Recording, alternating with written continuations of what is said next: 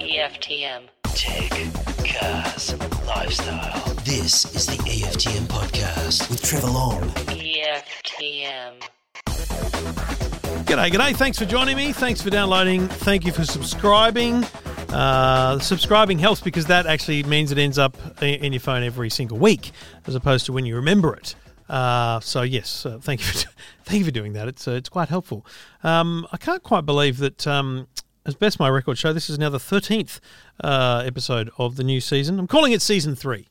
Um, season one was Your Tech Life. Season two was EFTM, uh, the loose unit show, and and season three is the the mixture migration as we progress towards a bit of a mix of both. Uh, so it's wonderful to be back talking to you every week, uh, primarily about technology, uh, and I'm having an absolute blast. And interestingly, I was I was kind of thinking about it this morning as I saw that number. I thought. I've got a lot of emails. I got to uh, a few of them this week. Uh, I think we've got nine or ten calls to get through this week, so uh, we'll get there. Um, but it was funny uh, if I recall back. I might have to listen back, but if I recall back to one of the first shows, I was sitting there thinking, I wonder if people will email. I mean, I always got emails, but I just didn't know whether I'd get enough to sustain the show. And now, well, here we are. We're going all right. Uh, thank you to those that uh, take the time also to leave a review. Um, uh, TJ, 1956, thank you. Only four stars. That's not very helpful. No, I'm joking. Uh, very entertaining podcast with a good mix of topics covered. Not all this one subject every time. Trevor style is relaxed and informative. Very nice of you. Thank you so much.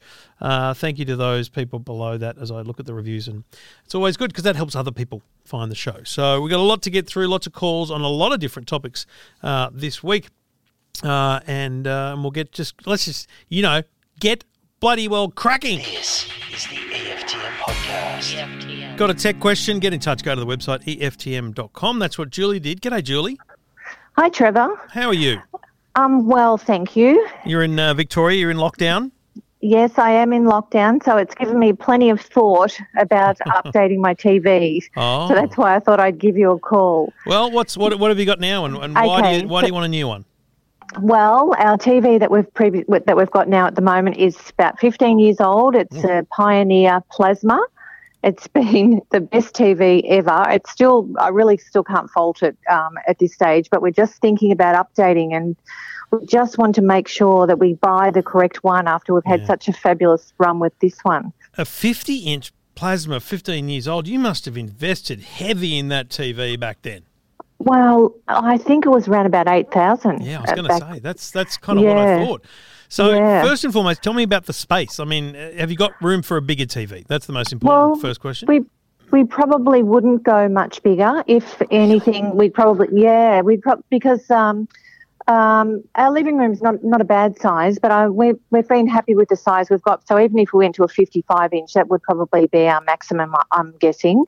Wow. I mean, that's small by today's standards, right? So the most expensive 55 inch TV is $3,295, and that's LG's um, OLED. Okay, Um, all right. Now, that's, Uh, that's the 2020 model. Um, so it's the very latest technology, the very latest everything. Um, Samsung's uh, QLED, their most expensive model at 55 inches, is $2,995. Um, Right. do, what do you think budget wise? Well, um, I, I look, you know, obviously, yes, you, you like to have a good deal price wise, but it's more on just getting the quality for me. Yeah. Something, um, you know, because uh, we've had such a fantastic run, so I'm just trying to replicate that if I possibly can. You're not going to get Um, 15 years out of this TV. I'll tell you that right now. I just don't see it happening, right? But you know, Yeah. this this TV, uh, especially if you buy uh, one of the big brands, this TV will last you seven years uh, plus. All right. Uh, yeah. Obviously, it could be longer. Um, you Yeah. know, five to seven is the window of you know concern. Um, But Yeah. it's, it's definitely a five-year TV, if not seven, right? But I, I just I say that because I don't think anyone should assume a TV is going to last 15, 20 years anymore. That's not really Mm. that's not planned. It's just they pump these things out now, right? Um, they, they don't make them like they used to. No. say, right? And what about um, viewing, like with the, you know, the clear picture and things like that? I, I look everything you buy today is going to be better than what you got now. Okay. Oh, I All right. genuinely believe that. I, mean, I know you've got a plasma, which was an amazing technology, but it's 15 Yeah. year old plasma, so it's. I don't even think it's full HD. Like, No, I, am no. not. I'm not sure you're going to be uh, be able to maintain yourself when you see the television when you turn it on? What do you watch mainly? What sort of things? And where from? Uh, look, yeah, we're mainly um, just on mainstream. We just we don't even have Netflix or anything on the on the TV, so we're still mainly just ABC and SBS. We seem to find enough programs Yep. there. Um, and a little bit, a bit of sport, not not a lot because it's not always on mainstream TV. Mm-hmm. So you don't have Foxtel, Yeah. so you don't have 4K. Yep. No, Look, no. you know, I- I, I'd love you to buy a you know three thousand dollar TV from LG or Samsung. Those are excellent TVs. The Samsung is probably the better looking TV of the two. It's beautiful. Yeah. Um, in that, when I say looking, I mean physically. The design um, has Yeah. a really thin edge and a really nice little stand. The LG OLED is, without question, the best picture quality you can get. Right. All right. Now Yep. I say that, but then I I, I preface or, or, or I, I pre post fix that with with the fact that you've got a 15 year old TV. I would argue that if you buy the best Hisense TV, so the most Mm-hmm. expensive 55 inch Hisense TV is one thousand seven hundred dollars. Oh, It's beautiful. okay. So that would probably be sufficient to what I'd and, need. And it also will last you five to seven years. I mean, I'm, talk, I'm talking. So when I say five to seven years, just for the record, I mean that if you ring me back in five years and say it's, it's broken, I say, go. We're going to get Australian consumer law. It should be fixed. It should still work. That's Okay. the way I look at it. Right? All Six, right. seven years, depending on what went wrong with it. But a Yeah. sense Q8 TV. Um, as a right. s- Hisense Q8 should be around seventeen hundred dollars. Drive a hard bargain, do your best. Um, Yep. That's gonna that's gonna give you Netflix. It's gonna give you Stan. So you're gonna actually have access to those things for the first time, which I think will broaden your horizons a little. You got internet Yeah, at home. yeah. Oh yes, and we've we've had access to Netflix on my iPad. Yep. Yeah. So and when you Yeah. see, when you see, so you watch the ABC, you watch SBS, in, Yes. even in full full high definition, it's going to look good.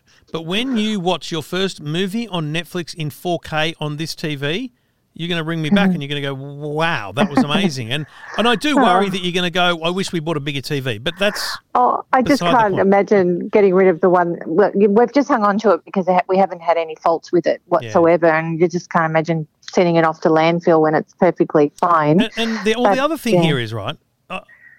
You know, you don't need a new TV. You could just buy a little Apple TV box, for example, for two hundred bucks, and give yourself access to the world of Netflix and Stan on that on that TV. But I, I don't think we can plug any because it's so old. I don't. There's nowhere. Um, there's no can HDMI. No, no.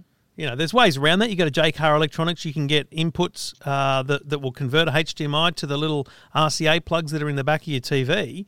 Oh, okay. But all that said, you, you're going to be blown away by what a television looks like today. You really are. yes, yeah. I look. I'm sure I will. And that was the thing. Like, Is there a um, man cave uh, in the house or another room where we can put that beautiful plasma? No, no, no.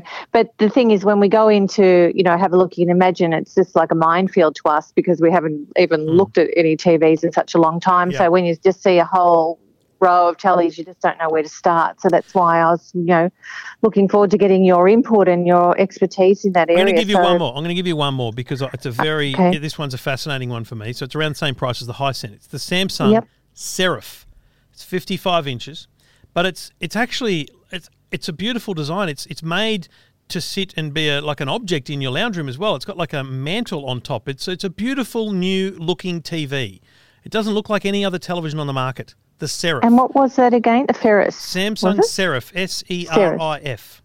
Okay. all right. Um, Yep. it's, it's just something different to look at when you go in there. So, you know, right. give that some And- consideration. yeah. And with purchasing a new TV, would you still um, purchase a sound bar as well? Well, I was going to say to you, if if you're only spending seventeen hundred dollars on a TV, I, I would ask you to consider a soundbar, um, because again, you'll be blown away by what it sounds like. You, you'll be blown Yeah. away by the overall experience. um, that yeah, it's it's yeah, it's just mind blowing. So if you can stretch your budget to say two two two and a half grand, you get a TV and a soundbar. It's going to be an amazing setup that you will enjoy your entertainment for a very, very long time to come. And by the way, um, ring your local council and ask them about their e-waste program. There's no Oh, way yes. that there's no way that TV goes into landfill. That TV gets recycled. Um, Yeah. So that everyone should dispose of their TVs. Probably the TV industry funds the recycling program. Um, So yes, do not even Oh, consider to thinking that that's going to go into landfill. It Yeah. will be recycled. I thought it might have been a collector's item for someone. Yeah, look, there, there are plasma lovers out there. You know what? Go onto eBay or Facebook Marketplace yeah. and, and just sell it for a hundred bucks as a working or fifty bucks. Who cares? As oh, look, working, we would ha- be happy to give it away. Well, yeah. yeah, but you might get fifty bucks. There are people that love plasma so much they might want that Mm. TV. Yeah. Okay. And um, and the other one, if we went the other end of the scale, Yep. the original one you said was the LG. LG OLED, OLED, Oh yes. And Yeah. Samsung QLED. They're the two best, most expensive TVs. Personally, if it was me, I'd go the LG over the Samsung, but only Mm-hmm. All right. at a at a pinch on the picture quality. Okay. All right. Great. Happy shopping. All right. Thank you so much, Trevor. Thank you No very much. Uh, no All right. worries at all. If you've got a question like Julie, just go to the website EFTM.com. EFTM. This is the EFTM podcast. EFTM podcast. Got a tech question? Uh, hit me up. Go to the website EFTM.com. That's what Michael did. G'day, mate. G'day, mate. How you going? Good, buddy. What can I do for you? I'm just wondering whether you could recommend um, an NBN plan that's um, sort of pretty good speed and that. I'm currently on a Telstra plan, but I'm paying 130 bucks for it. Not really getting the value. I think Hang it's on. pretty whoa, slow. whoa. whoa! You're paying 130 bucks for Yep. which speed tier? Do you know? Um, it's the 100 On the 100. And how much Yep. data do you get every month? Unlimited? unlimited, unlimited data, but it's just so slow and sluggish. It's, and we only run about five devices all up. Which uh, do you know which NBN technology you have? Is it uh, fibre to the node? HFC or Okay. HCF or something. HFC, yeah, that's it. So I I have HFC at both my home and my office. Um, I run Yep. the 100 plan as well, and I most consistently get speeds of 93 to 94. That's that's what I would expect on a given. Is that with is that with Telstra? no? Now, Uh-huh. Telstra's average nighttime speeds are not bad. You should not be getting bad speeds. Um, so that that worries me um, because my problem is I can recommend a bunch of places to you, but if if the problem is actually in your home, then nothing's going to change if you change telcos. So the first thing I need you to do, really, before you make a change, is get a computer with an Ethernet cable and plug it into the modem. So you're not using Wi-Fi; you're plugged into the modem, and then do a speed test. Okay. Okay, speedtest.net. Do a speed Yep. test a few times using Telstra as the server and see what your average is. Do it during the day and then again at night, but broadly, you do it during the day just to find out what the speed of your connection is. Yep. If you're not getting high 80s um, on the download, that's that's when you go, hang on, this is rubbish. So then I'd switch telcos. Um, so every telco is different in every area.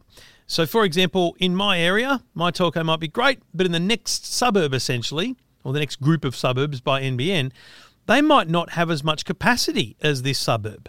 And and if they have less capacity and more users, it gets congested. Now Yep. the the own and people will roll their eyes because I'm just going to recommend Aussie Broadband to you because that's all I've ever recommended to people, and I've never had someone disappointed because Aussie Broadband they're a great company, little company, you know, Australian support desk. Very, Yep. um, very uh, good at responding. They've got to build your own plan set up, but most importantly, they publish on their website the capacity of the their their link at your area, so you can see if they're near capacity. In fact, they won't sign up new customers if they're near capacity. So I have great okay. respect for them in that sense. So, for example, um, their most popular um, 100 um, speed plan is 99 bucks a month. Their rated typical evening speed is 86, which is pretty standard across most of the telcos. That's based on the ACCC. Um, Yep. But as I said, I get 90 pretty much every night, no dramas at all. Um, you can add on Fetch if you want, or you can do a build your own plan where you go up to, say, the 100 slash 40 plan, which has better uh, upload speeds, and that's $109. Mate, I pay, what did you say you're paying? 130. I'm paying 129 and I get speeds of 250 by 25. Oh wow, Yeah. So that's that's more than double. yeah. So mate, do a quick speed test at home. Make sure it's it's it's uh, not bad Yeah. because if the speed at, from Telstra at the modem is you know 80 or 90, then it's actually your Wi-Fi that's slow. Now the reason for that can be many things. And you know how you've only got five devices. Can you name what they are? Uh, three iPhones, a MacBook, and an HP laptop. And what's the oldest iPhone? Uh, iPhone 8. Okay, how old's the MacBook? MacBook's a year old. And the HP? It's a MacBook Pro. HP's a year old. Mate, then, then it's not the devices. So if you said to me, we've got an iPhone 5 on the network, the iPhone 5 will be slowing down the iPhone 10, for example.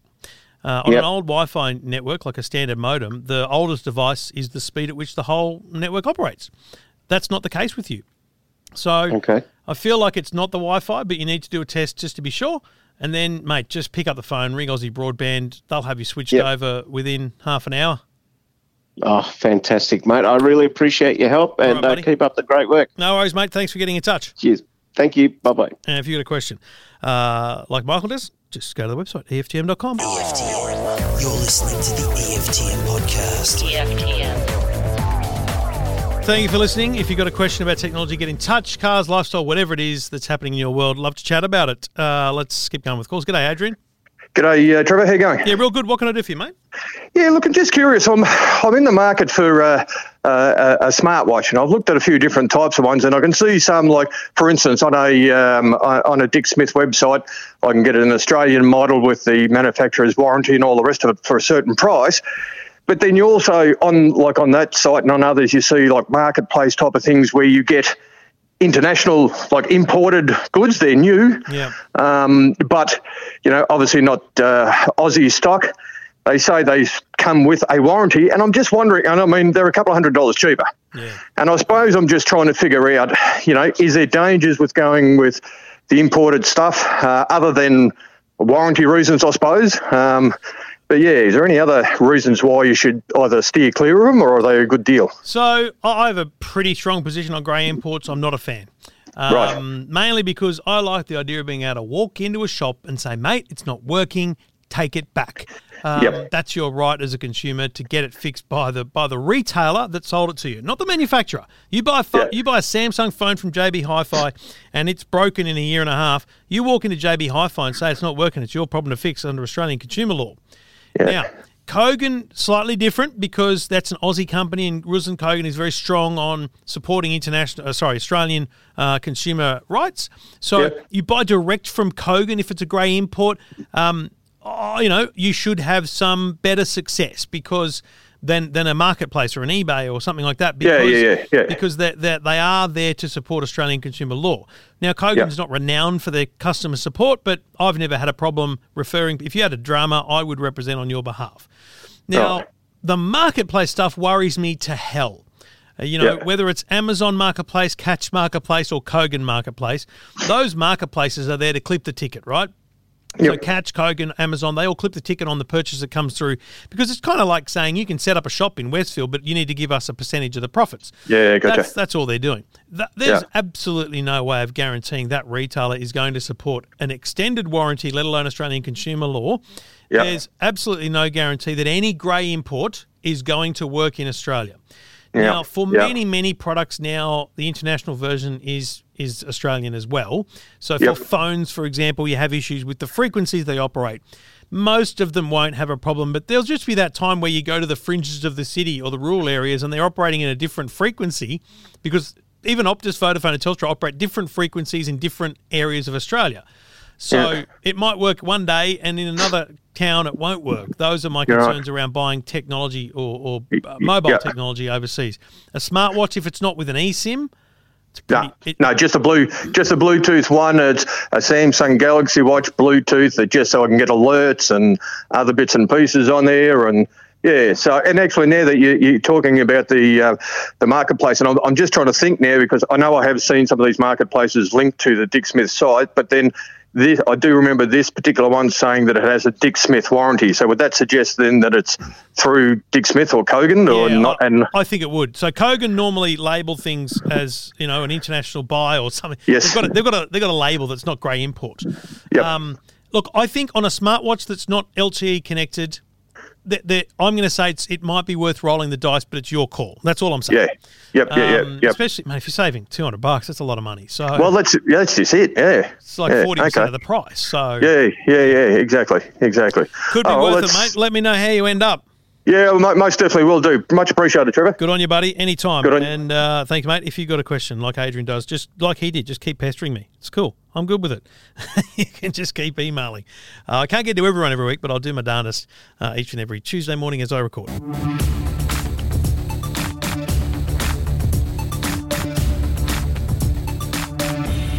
Thank you for listening. Uh, hit me up on the email. Go to the website, EFTM.com. G'day, Corey. G'day, Trevor. How you going? Good, buddy. What can I do for you? Oh, Trevor, I just got uh, a bit of an issue and looking for some advice about how to deal with photos. Historically, I've been a Microsoft user uh, on Windows and then have recently transferred over to Apple product using a Mac and Yep. have iPhones where I capture all the photos. Yep. As a family, we do that. And I found that getting the photos to the hard drive in the in the Mac is uh, quite difficult, Yeah. and looking for suggestions on how best to handle that. So you're doing it on a Mac? Yes. So you want to get the physical photos on a Mac computer? Well, from the Mac, then onto a hard drive where I store Of all course. the photos. You you want you want that tangible, physical backup so that you can take the hard drive to the outlaw's place and say, "Hold on to this. It's all our family memories, and you know if anything happens to your house and your and your data, you're all in big drama, right?" That's correct. Yes, and at the moment, I use uh, uh, when you plug the iPhone into the Mac, Yep. the, uh, the the Photos program comes up, and I find having to import the projects. Uh, I'm clearly doing something wrong. So you you're not the Mac. It's actually it's almost easier on a Windows computer than it is on a Mac, because what the Mac wants to do is have its photo library, um, which is the Photos app. It wants that to be the be all and end all, which it is because you've got all your photos in there. If you just set it up to import everything every time you plug it in, great stuff, they're all there.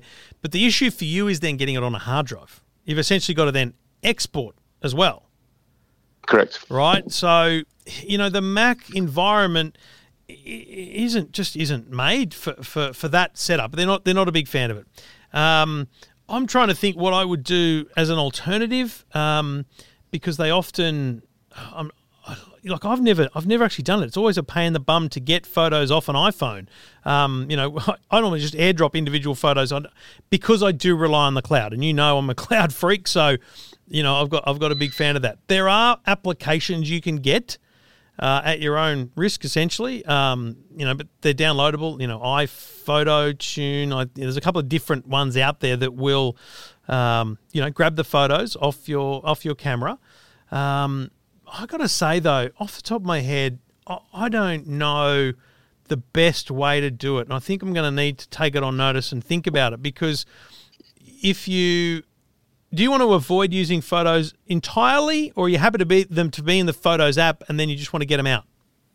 Uh, I just want to get them out and store it off the phones, uh, clog up the space on the phone. So I just want them off the phone. Uh, I have played in the Google Photos world a little bit, Yeah. um, but I've got you know 15 years of photos that I'd like to uh, keep onto the hard drive uh, and fear that the transference over to Google uh, Photos for those years worth of photos is going to be an arduous process. Well, have you got NBN? Yes. You'd be surprised. You would be surprised how quickly it happens, uh, especially if they already. Where where are the, where are the photos now? The 15 years worth? Are they on a hard drive? Yes, they are. mate, I did it. I I don't know how. I don't know if it, if it tells you how many photos you've got on Google Photos, but um, you know, I've got every photo. Um, we don't have any other storage now. I don't even have, have a NAS backup. I mean, there's a few of them diff- on different computers and things, but um, I've got 1.3 terabytes of photos in the Google Cloud. Okay. Um, and and the advantage is just outrageous that I can just search for the word wedding and and it just shows me photos what it thinks are at a wedding. I can search for a date. I mean there's just so many advantages to the cloud um, when it comes to organizing your photos. Um, even even if even if you just went look the the the modern you know all the photos that are on our phones we're, we're going to put those in the cloud and the other thing here's here's the best thing because the photos are in the cloud i think it might be easier to get them off the cloud than it is to get the iPhone photos out of photos onto a hard drive. Like if you did a once a month or every six month download of your Google Drive, mm-hmm. you would you would have that physical backup of those photos. Mm-hmm. At the moment, the Google Photos and the cloud storage sounds very appealing. What's the? Is there any fear projecting our minds forward five, ten years of uh, an issue with Google and that cloud? Is there? Do you have those concerns? No, I don't. And, and the reason I don't is because just of the sheer scale of Google. So there's a lot of really cool cloud storage solutions out there, Box and Dropbox and all these things. And I've got a lot of data in Dropbox, but let me tell you this: if Dropbox disappeared tomorrow, I'd, I'd be able to handle it. If Google disappeared tomorrow, most of the world would collapse because you've got basically corporations now using Google Drive, Google Photos, Google Mail as their primary services. So there's a fundamental need, underpinning Google's business is the need to provide this service. So, mate, I'm paying I think 24 bucks a month for my 2 terabytes of storage. I'm not on a free plan because if on a free plan I don't have that faith. But because I'm spending 25 bucks a month maintaining my photo library as well as, you know, having access to Gmail and stuff like that, um, you know, I have great faith. I really do. And remember also, there are systems and services to download these things. So if there was a, I mean, Google's not going to disappear tomorrow. If they suddenly inflated their prices or there was some security risk around it, you can use migration tools to migrate from one cloud to another. I did a backup of my Google Drive to Dropbox via the cloud. So I didn't have to download it all and then re upload it all. It happened in the cloud. took about three days, but it's done. I've got a backup. so. And could you back it up on a hard drive as well? Yeah. As a I can just add an element of security. Yeah, correct. can Okay. download it. So I'm just going to look into my. So I use Photos more than I use Google Drive in a sense, but in my Google Drive uh, is essentially all the photo folders that I can then download as well. Um, so yeah, I, I it, there's a folder called Google Photos in my Google Drive, um, and that's that's where all my photos are. And that's they're the ones I download. Um, but basically, doing a hard drive backup of your Google Photos um, is probably going to be irregularly, not daily, not weekly, not monthly, but just once or twice a year is probably easier than the basic solution. There's probably someone listening right now who will email me and tell me the simple solution to what you really want to do, which is plug your phone, your iPhone into a Mac, get the photos stored on the Mac in, in the Photos app, and then export them all from Photos into a hard drive. If you've got that answer, let me know. I don't have the answer because I don't do it. Okay. All right, mate. That's a fantastic help. Appreciate it. No worries, mate. Anytime. Just uh, get back in touch. Cheers, mate. And if you've got a question, and if you can solve that problem for us too, um, let me know. I, I've just never done it um, because I am so cloud based. Um, the yeah, I just I just never done what he's asking to do. Um, but the you know everything I read says that I can download my Google Photos from Google Drive, and I think that's you know a really essentially smart way of, of maintaining. So uh, uh, interesting though. Now, now I look at the Google Drive. It says this folder no longer syncs with Google Photos, so they are stored separately. Um, and I'm going to need to also research how I do a, a download of uh, of my um, of my Google Photos. But um, yeah, I, I have that faith. You know, I think that um, um, Corey's problem related to his faith in the cloud, and I don't think it's blind faith that I have in in Google Photos, but I think that um, I think there's a general faith that Google ain't going anywhere. There's obviously a risk that prices go up, and that happens a bit. Um, you know, I, was, I had a situation where my my Arlo subscription changed and or ran out, and I, I went to renew it, and it was it was more expensive than it was last time. And so it's like, hang on a minute, do I need 15 cameras at home? No. So uh, I've only got like five of them on the on the subscription now. You, you just make those decisions as you go. We are at the mercy of a subscription world now, so that is a bit of a challenge. But love to hear what you do with your photos, and we can chat about it and help other people out on the next show. Thanks for uh, listening. Get uh, get in touch. Go to the website eftm.com.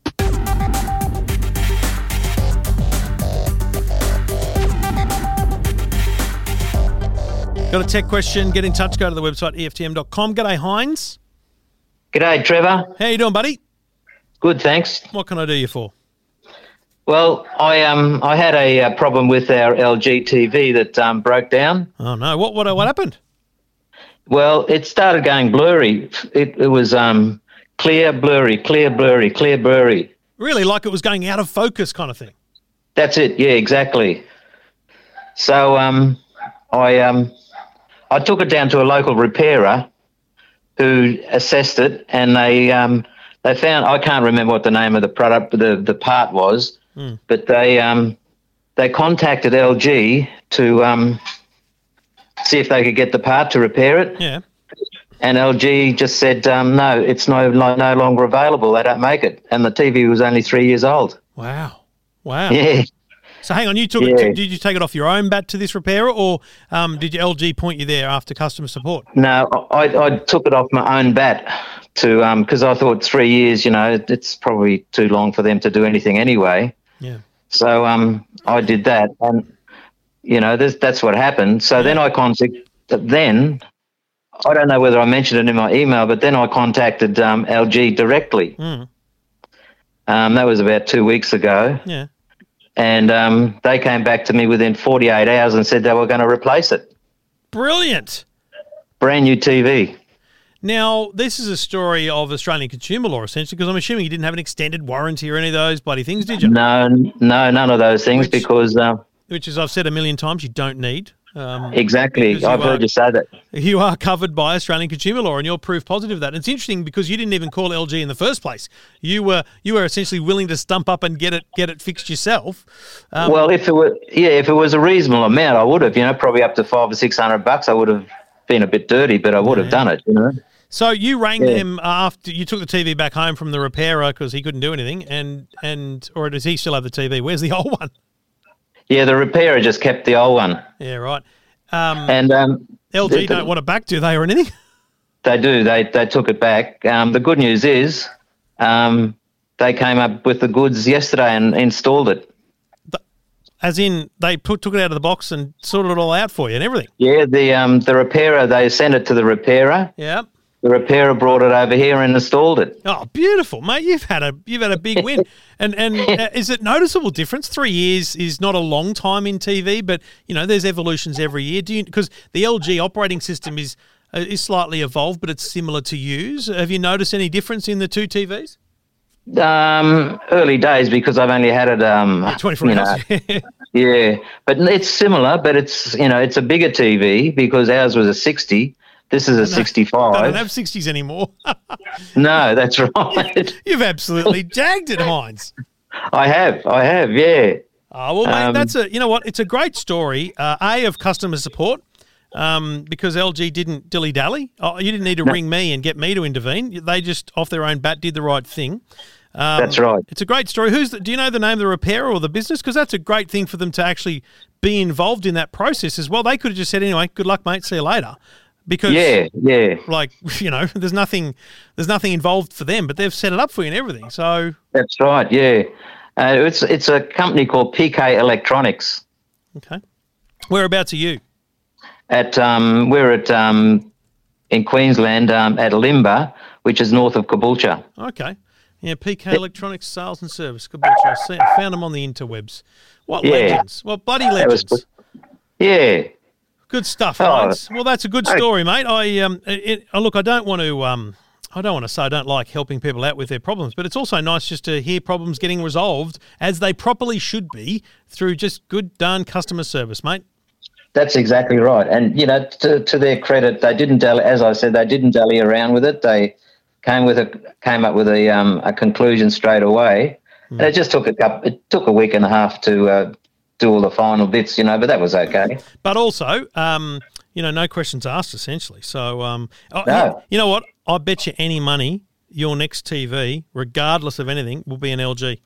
Because don't you reckon it'll just create brand loyalty for you? Exactly. Of course it will. That's exactly right, mate. Is Yeah, that, is that the missus in the background chiming in, or what?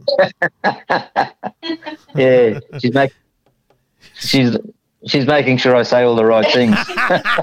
What's her name? Erin. Good on you, Erin. Well, Erin, uh, get Netflix uh, turned logged in, get Stan logged in, get Disney Plus logged in, and dominate the remote control. Heinz can have his time, and you get yours. Thanks, Trevor. All right, good on you guys. Thanks for getting in touch and a great story. Yeah, no, and thanks for ringing back. I appreciate that. My pleasure, mate. It's a good story and I've it's be- great to share. Yeah, I've been listening to you for um for years now, Well, you're a good man. great. I appreciate your loyalty, buddy. Cheers. and and Steve, Stephen. I don't- listen to him too. Don't give him any any kudos. He's not here now, so he doesn't deserve any, any plaudits or kudos. Nothing. All right. I'll bag him heavily when we get together later in the week. All right, mate. All right, Heinz, good on you, mate. Thanks, Thanks. for getting in touch. Thank, appreciate for ringing. Cheers, no worries. And uh, if you've got a question, or you just want to talk about something like "Oh, that's a great story, and and I just want to prove that it doesn't have to be you got a problem, call me. It can just be uh, you want to talk about something you just bought or an experience you had. So good on Heinz and uh, and uh, good on LG. Well done to LG for that customer service.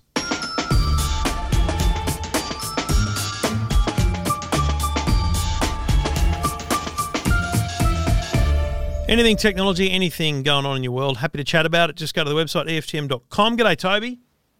Uh, g'day, Trevor. How you going? Good, mate. What can I do for you?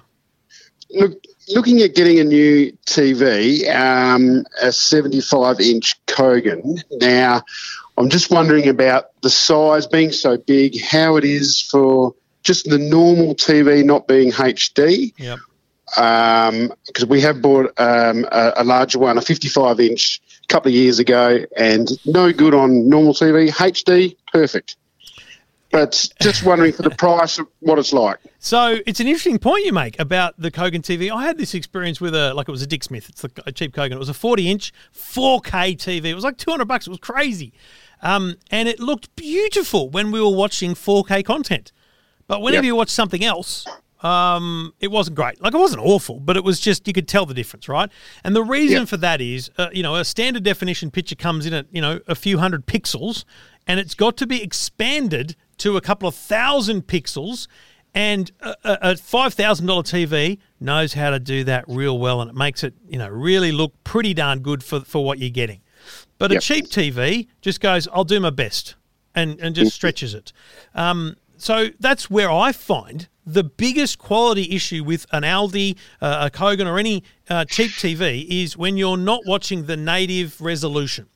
So Right. if you like if you had Foxtel 4K and watched Netflix 4K and and had a Xbox like all these things plugged in that TV that 75 65 whatever inch Kogan TV is going to look the shizzle it's going to look great but when you watch a lot of standard definition or maybe a high definition but free to air that's you might get a compromise there but there is also the balance of holy crap it's a great price Well, that's the thing. I think they're thirteen, fourteen hundred dollars at the moment. Hmm. For that price, the next one up, just say at Harvey Norman, is probably eighteen hundred. Yeah. It's very cheap. And Yeah. so, what's the the rest of the quality like there? Well, see that it's it's probably I don't know about the twelve hundred dollar one. I know the two grand one is like an Android TV. Um, no, they're both Android TVs, the Kogan seventy fives. So you've got all the apps you want. Um, so I'll give and I'll give you another example. So I've got a Hisense eighty five inch TV at home. Right. Yep. I can't believe the day my wife let me get that. Right. So good. And and I love it to bits. But I can tell you the one thing it doesn't do well is blacks. And I only noticed it, and I've only seen it once. And I've only noticed it once, but I was watching Greyhound, the Tom Hanks movie on Apple TV. And I turn all the lights off in the house and I'm watching this TV. It was a great movie. And then when the credits rolled, they had this thing where imagine a black screen and then imagine a negative of a photo it flicks on the screen and then another one flicks on the screen over there. The TV would go from grey to black, from grey to black, and it just couldn't handle it that well right. mate, I'd still buy the TV in a heartbeat. But that's Yep. where I notice the difference between that and an OLED, for example. Now, whether or not it's going to be that, you know, on a, on a more extreme level, um, is sport going to look as good because it's fast motion? But you know, are you're watching it on Foxtel 4K or are you're watching it on free to air. You're probably not going to notice anyway. Um, I, look, it's a massive challenge, but I've got a bigger, much much bigger issue for you, mate. Right. You're in Scarborough, yeah? Well, yeah. Yep. They don't deliver to Perth. Uh, well, it does on their website. Well, mate, I, every time I've looked, and when I, I just went to the checkout and tried to change the postcode to Scarborough to 6019, and it just says some items in your cart cannot be delivered. Ah, right. Oh, because I noticed that the is it the QLED one cannot be, Right. but the smart TV can be. Well, mate, if, if there's some that are, some that aren't, then beautiful. I just that's a word of warning before you get too far down the road. That's Yeah. all. Yeah, yeah, no, yeah.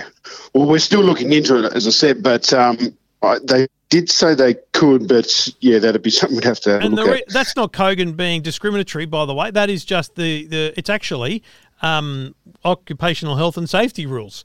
Um, because of the requirement to have like two delivery drivers for every item and all these kind of things, it's just much bloody harder to do it in, in the furthest places, which is why uh, their biggest products are only deliverable to kind of Sydney, Melbourne, and Brisbane. So it'll expand and, and, and probably is expanding into Perth, but I just haven't had an update for a while on on where it's at with Perth. But Perth, but last time I spoke to someone, um, it couldn't be. But I'm, I, you know, right? I've just I've just refreshed my cart, and it is allowing me to add it to the cart now. So no, no. See, sorry is not available Yeah, to your address. Every time I try and put the smart HDR one, which is the kind of two up, I'm going to try the thirteen hundred ninety nine dollar one for you.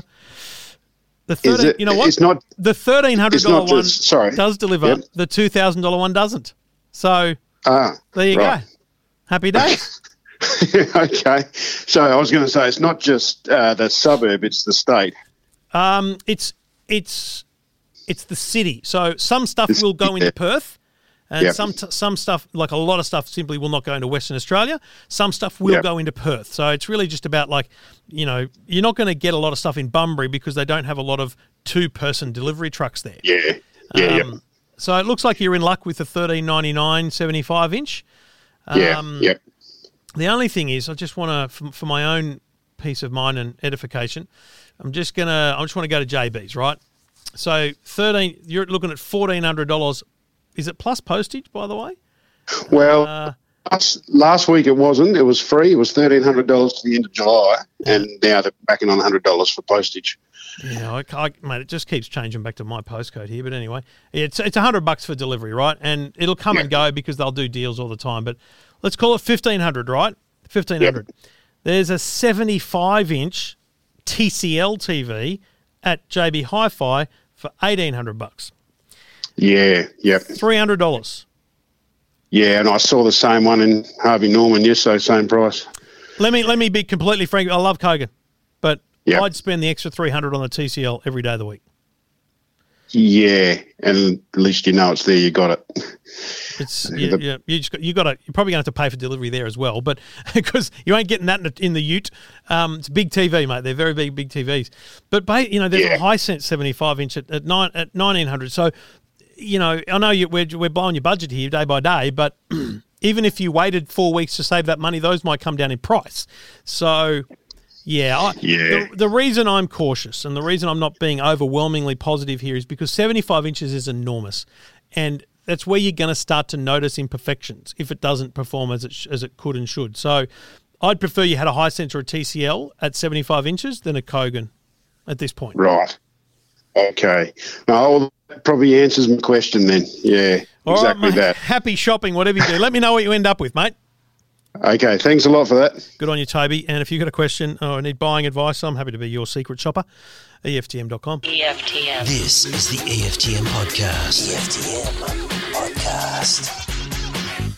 I get a lot of emails. I try and help as many people as I can, try and get as many people on the show as I can. Sometimes it's just easier to get people external help. And uh, I, I want to introduce you to a to a listener who got in touch uh, with a problem uh, with his Optus internet connection, and that's Michael. G'day, Michael. G'day, Trevor. How are you? Mate, really well. You emailed me and I looked at it immediately and went, look, I could get you on the show and we could talk about it. Um, but it was very unique, very individual situation that you had. And I knew that it really was more of a question of, is this an Optus problem? Something to problem with your modem? Just in simple terms, what was the problem you were experiencing? Well, it's just that I used to have intermittent dropouts on the internet connectivity. Yeah. I always connected the uh, PC up via Ethernet cables to the back of the modem.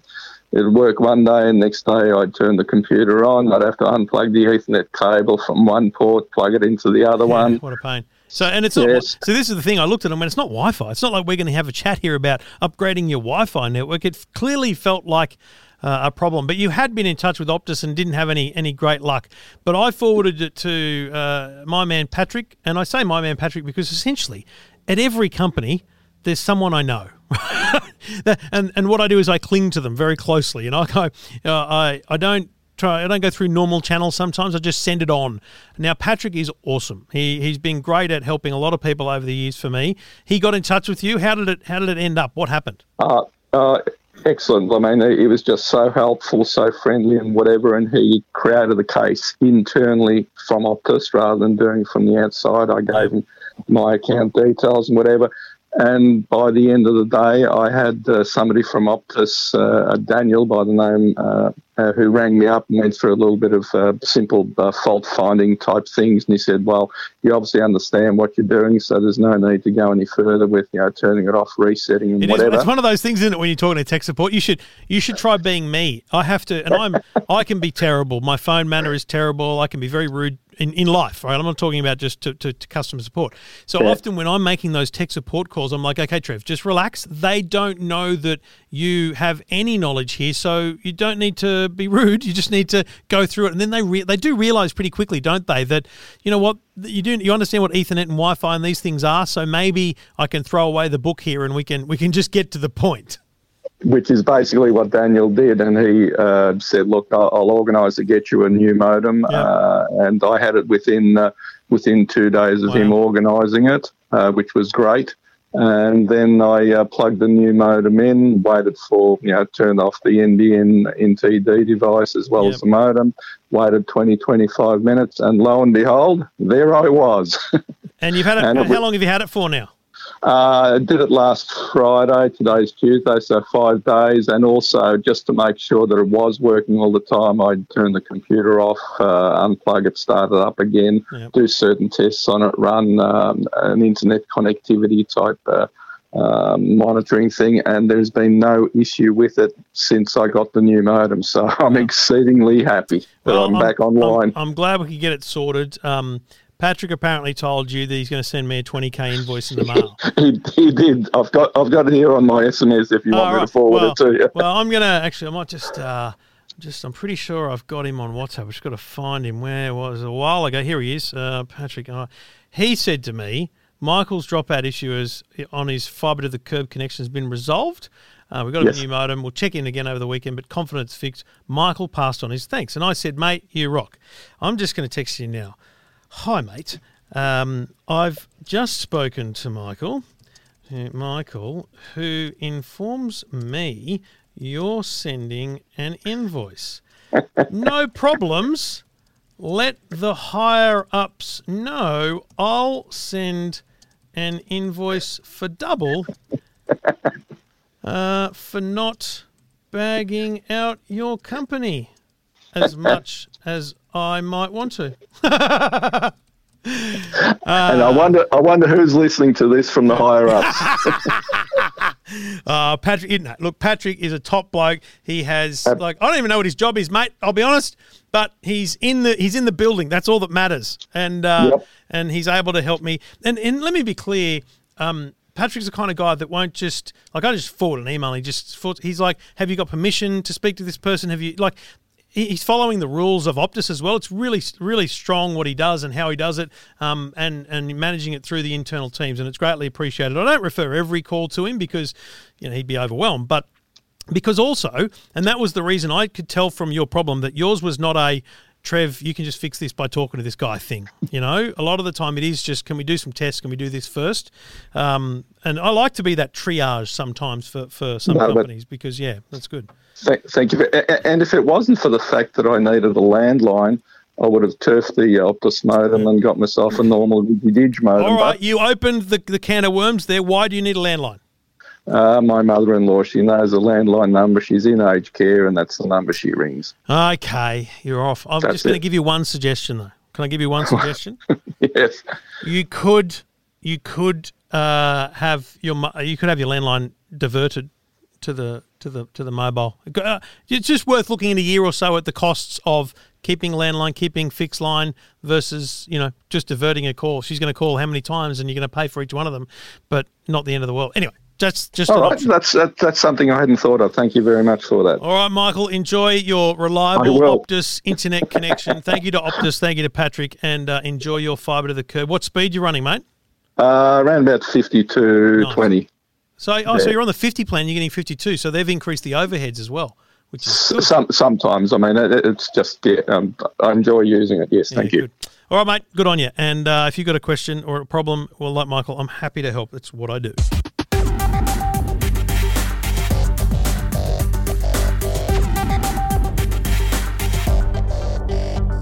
You got a question about technology? Get in touch. Go to the website EFTM.com. G'day, Jamie.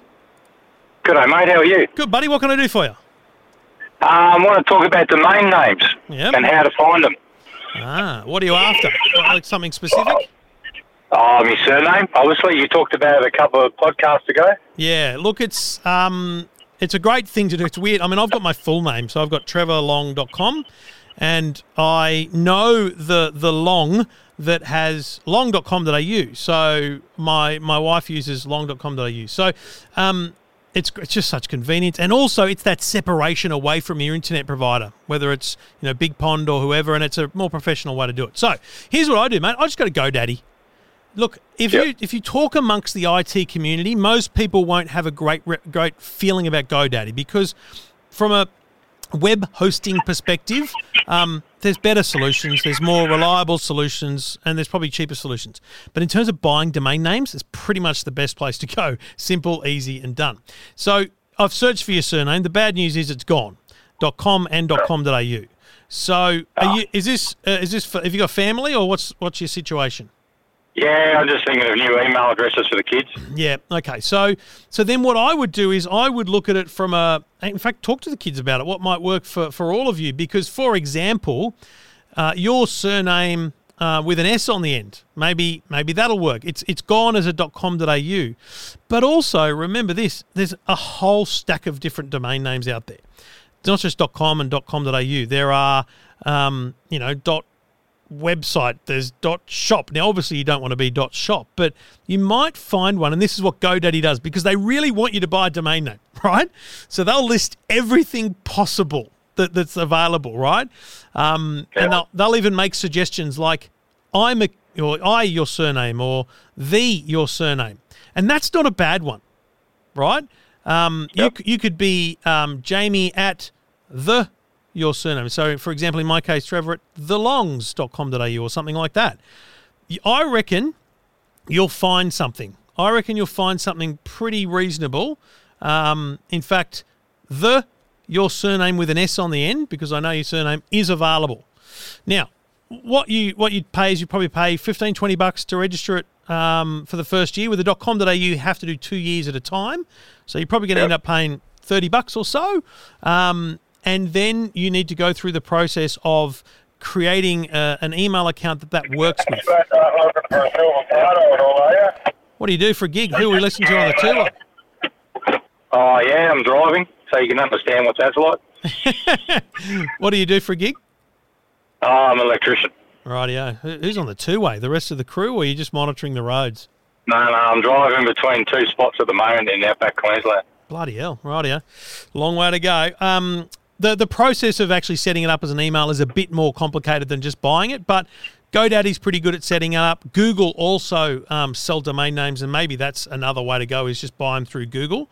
But to search to find the name you want, just use GoDaddy. Um, maybe just don't buy it through them if you want to shop around. But if you go to Google Domains, um, they also sell domain names, and they can also help you then set it up as an email address. So, mate, it's a great investment. Um, it's an annual cost, but the, it's a great way for the kids to have that professional run all the way through their lives. Yeah, that's right. All right, buddy. Good luck and enjoy the drive. Thank you. Thank you, Trevor. Cheers, mate. No worries. Uh, whether, wherever you are on the road or at home, uh, go to the website, EFTM.com.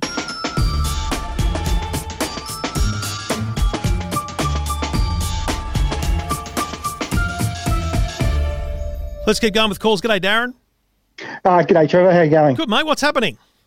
Uh, mate, um, not not terribly much, but uh, I cleaned up the garage, mate. Found one of those old uh, Commodore 64s. Really? I was talking about this. Um, why was I talking about this on the weekend? Uh, oh, my son's.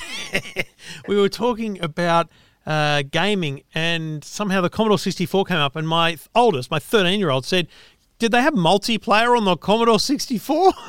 and I can remember, I don't know how old you are, but I remember in 1998, I was in Perth. I remember playing I feel like it was called Zone. Microsoft Zone was like their way of doing multiplayer. You could play chess, checkers, but also a thing like Tom Clancy's Rainbow Six would run through this Microsoft service to do multiplayer. It was like that was when multiplayer really took off. But mate, I've got a Commodore 64 as well. What what have how like what have you got? Like what bits? Uh, look, so this is um, this is one of those ones where I've got um, a cartridge. I can put a cartridge in it. Yes. But also I've got the cassette player version, and I've got about thirty cassettes. 30. And um, have you got America's Cup, Arnie's armchair? it is it is America. It is the America's Cup version that I have. So the grandparents bought that, mate, just after you know, like as a Christmas present for the kids. Um, mate, we were stoked when we got it. Do you remember and, and the cassette version? Because I've got so I've got the cassette, I've got the Commodore 64, which you can put um, cartridges into. I've got the cassette, I've got two joysticks, I've got two paddles as well. Do you remember paddles? The little paddles. twist dial, like instead of a stick, they were a dial, and you used them for like Le Mans and stuff. That's racing. it. That's the, yeah, that's Um, it. Uh, I, don't, I don't have, but I did have the like the five and a half inch floppy as well. But America's Cup cricket was uh, America's Cup. Uh, Arnie's armchair was the one that got me because you'd you'd press play and the counter, the three little counters on the on the cassette deck would go over, and you you ended up working out what number was the load. Like it would load at number six seventy three or whatever, and. And I remember it took an hour to load the, the uh, America's Cup, and then you'd play it for ten minutes, and you'd be like, oh, "I've had enough now." what have we done? We've wasted all that time. Have you got an old CRT TV for it?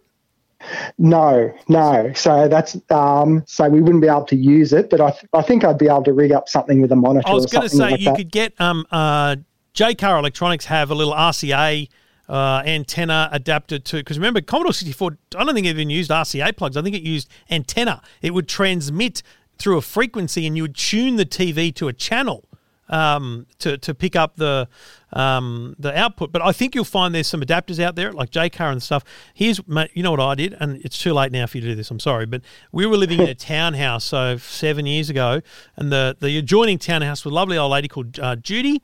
Uh, and you know, I'd help her out with the gadgets when she had a problem. And they were switching off analog TV. And she said, I've got a TV in my bedroom. How do I replace it? And so we, she bought a new TV, and I had a wall mount. I wall mounted it for her. And she said, "Oh, I'll throw this one away." And I said, "Oh no, you will not." And it's a it's a proper like portable CRT TV. So I've kept Wow. that with the remote, and that's my Commodore 64 TV now. So happy days! I've got the whole kit ready to go. And the, and someone someone tweeted me and said, "Mate, it's worth like fifteen hundred on eBay." It's not. They're like a hundred bucks. You can get a Yeah. Commodore 64 for a hundred bucks. Yeah. Mate, I'm happy to donate it to the Powerhouse Museum. Uh, Like, my kid looked at it and he goes, Oh, this would be unreal. How do we set it up? And I said, Mate, here's a cassette. So, what do you use today? Your iPad or his Xbox? And I said, Mate, these, these games load instantaneously and you can play as fast and as quick as you want. I said, Mate, you turn these on, come back in 20 minutes. He's got a yeah, uh, what what uh, cartridges have you got? Um, I, there, there's a, there's a car one. Um, I think I actually think it's the, the Le Mans one. You've got to play Um, that for him. He's got to see Le Mans. That, that's that's graphics personified. But I think it's still got Pong or something like that as well, like the tennis game. yeah, wow. I can't, I can't remember. I think that was an Atari one, but um, it's got a it's got a tennis game where you do use the paddle up and down. I remember I remember doing that. It's been mate, it's been a while. I haven't had it out in a long time. oh, mate, it is nice to have a trip down memory lane. The other thing is you you uh, you emailed on the weekend when we had the big Telstra outage, and you made a point in your email that you, you came across. You obviously had the Telstra outage, but you didn't see my my stories until afterwards. But no, that's right. Uh, you, you made the point to me. You, you maybe you should change the DNS anyway. So for people that don't know, Telstra had a massive outage. Uh, if you're a Telstra customer, while it was out, you could actually change the DNS server on your router, and it would bypass the problem.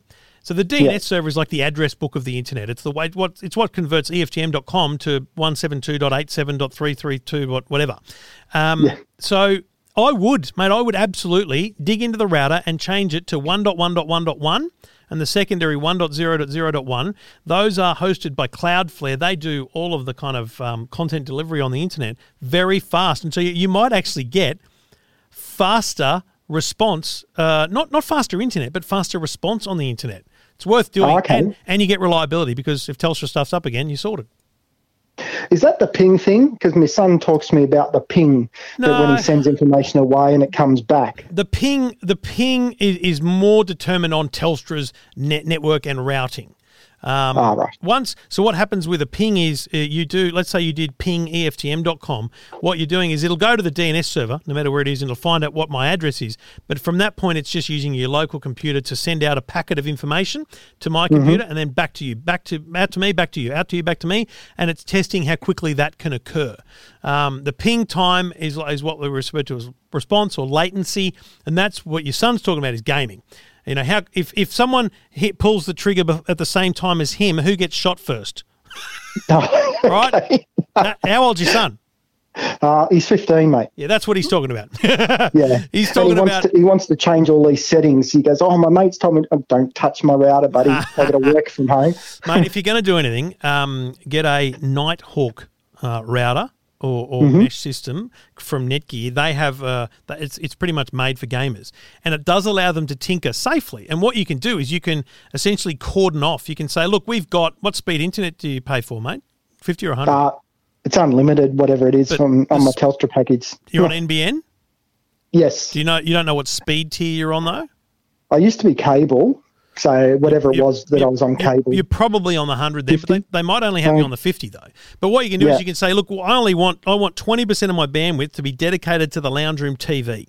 Or to the gaming computer for your son, and also Mm. in the Nighthawk router system, you can you, your son can say, "I only want to be given servers in within fifty kilometers of my house." So your competitors, so he'll actually be matched with people in his area as well. So once he gets serious, maybe his pocket money should go towards something like that, and uh, and he can he can get what he wants from the network and, and keep you happy at the same time.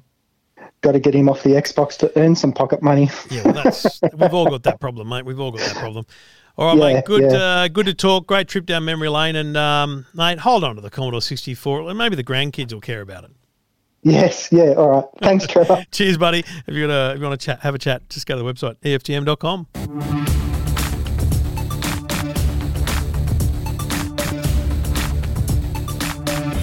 EFTM.com. If you've got a tech question, head there and click Ask Trev. Jenny did that. G'day, Jenny. Hi there, Trev. How are you? Yeah, very well. Got your email, but it was it's a bit weird because you typed the email, but you signed Yes, I it. did. But you signed it Malcolm.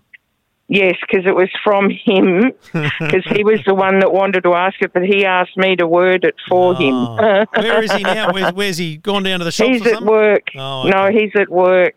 All right. How, how's things in Victoria, Jenny? Oh, pretty diabolical. I'm Mm-hmm. just out shopping at the moment, getting some last minute things. Mm-hmm. So, um, yeah, it's pretty diabolical. The shelves are bare, and it's um, not good. Yeah. What uh, What can I do for you? Okay, Trev, what we were wanting to do, we've got a 55 inch crystal UHD, is it? Um, Yep. Television, um, which we would like to get a soundbar for, but we don't need to raise the roof. We're in sort of our late 50s. Uh, and um, we've got a medium sized lounge dining room that sort of connects to a kitchen, a country style kitchen. We just need enough sound um, to connect from the TV. The telly's volume doesn't seem to be working too well. It's only new.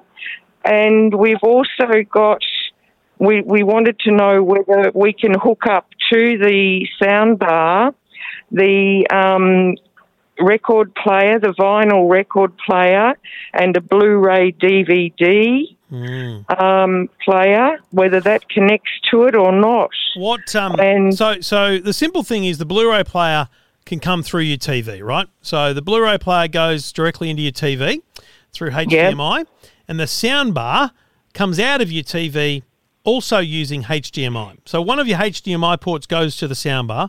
The other one is the input from the Blu-ray player. Have you got a Foxtel box or anything else? Yes, we do have a Foxtel box. So the Foxtel box will be the third one. Most TVs have three, um, three, uh, sound, three HDMI inputs, so so you're all good.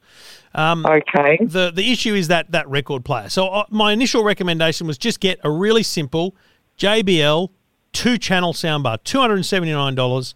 It's a small little unit, but it, it's going to completely change your sound, even though it's tiny. And and I'm talking it's like 60 centimeters wide. Right. Um, Right. Sits beautifully in front of the TV. Uh, it's got its own little remote control. Everything. It's got all good, and it will it will change sound for you forever. It's beautiful. Really, really good to use. But there's no other inputs to it. Okay, so that's the challenge. Yep. There's no additional inputs that would allow you to do, say, the the record player, as you mentioned. Um, Right. Do you you don't happen to know what outputs the record player has, do you? Uh, no, I wouldn't have any idea. The only thing you're going to get is if that record player has uh, what we call a three and a half mil output, which is like a headphone jack, you know, the little plug for the headphone. If it's got an output like that, then if you go to JB Hi-Fi and tell them that you want uh, a soundbar with an auxiliary input, then you will find many that will fit that code. So it's quite possible you can find that. But I think you're better off saying to yourself, you know what? The record player is probably going to be a separate uh, solution later on. We'll find a different way of doing the record player because really keep the soundbar to itself, keep the soundbar to TV sound and, and, and the movies, and you only have to spend Yep. 270 bucks. Just get the, the JBL two channel under $300. You, you will love it. Oh, that sounds terrific, Trev. All right. Now, Jenny, have you got Netflix or Stan? What have you got? Um, we've got Netflix, yes. All right. I'm going to email you a subscription to Stan as well, okay? A six month subscription to Stan because you're in lockdown and I Yep. can't, I can't imagine what it's like. So I'm going to make sure Oh, that you've thank you, Trevor. plenty to watch on Stan as well, all right? Oh, thank you so much. My pleasure. Enjoy your shopping. Stay safe and uh, we'll get through it. Okay, thanks, Trev. Good on you. Uh, Jenny and Malcolm down in Victoria. Jenny's at the shops, Malcolm's at work, uh, and we're thinking of everyone in Victoria. And if you are listening in Victoria uh, and you're in lockdown, especially if you've got kids, because that, that, that, I just I can't imagine that the, how it is, um, and you don't have Stan, um, if you're willing to set up a new Stan account, I can give you six months of Stan for free. Just send me an email. I'll send you a code. All right. And uh, I, I think I told the story a few weeks ago. I was doing it originally. I was just buying vouchers on the internet, and it blocked me. Stan just stopped me from do, doing it because I think their their anti fraud processes kicked in and went, "Why would someone want to buy ten of these in a row?" Um, and I said, I, as a joke, I said to Mike Sneesby, the boss of Stan, I said, sent him a text and said, "Mate, your system won't let me buy any more."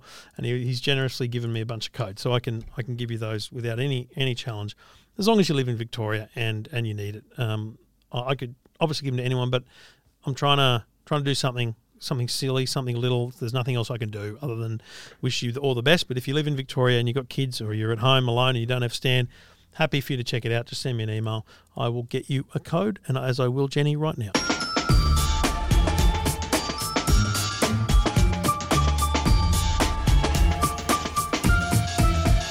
Uh, I'm trying very hard, by the way, to uh, separate uh, your t- uh, EFTM from uh, Two Blokes Talking Tech so that there's no overlap. Uh, so that's why I'm not talking about tech topics much.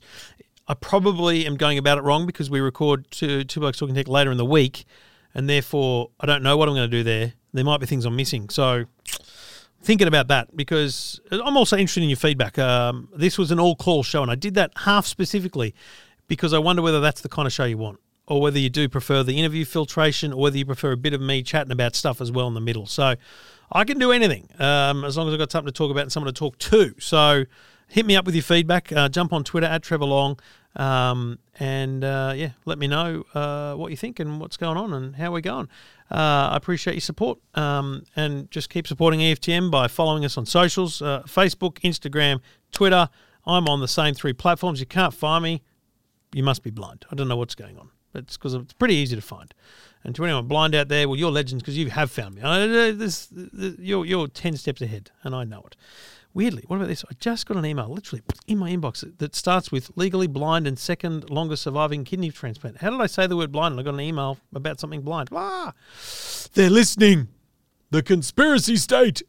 Uh, did you watch the Four Corners show on 5G? I haven't watched it. I flicked through it to try and find out what the tone of it was, but there's too many weirdos on it. So, yeah, I'll try and give it my time maybe later tonight and see whether or not there's a way I can understand it. But let me know what you thought of that show as well. Thanks for listening. Thanks for downloading. Back again next week.